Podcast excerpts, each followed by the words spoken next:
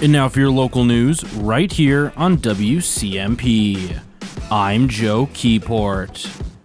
For our first story, the Burnett County Sheriff's Office says they're still receiving campaign sign theft complaints across the county.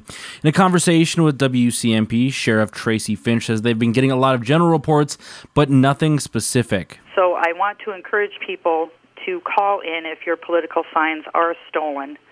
Um, and unfortunately, it's still occurring. It is a crime, it is a theft, and you will be prosecuted if you are caught. Finch went on to say that those caught stealing campaign signs could face trespassing, theft, or criminal damage to property charges. You can head to WCMPradio.com for the WCMP On Demand podcast in order to listen to the full Burnett County Sheriff's Report.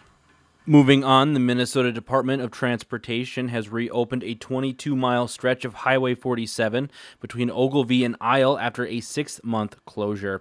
The highway was closed for a $14.7 million construction project meant to rebuild two bridges, replace culverts, and put new blacktop on the roadway.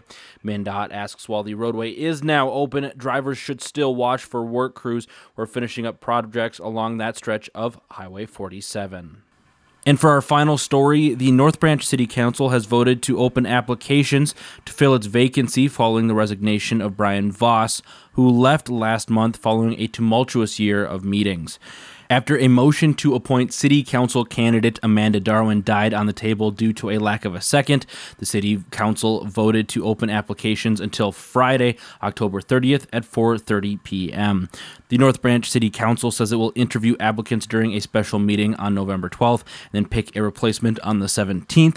Applications will be available on the City of North Branch website. This has been your local news right here on WCMP. I'm Joe Keyport.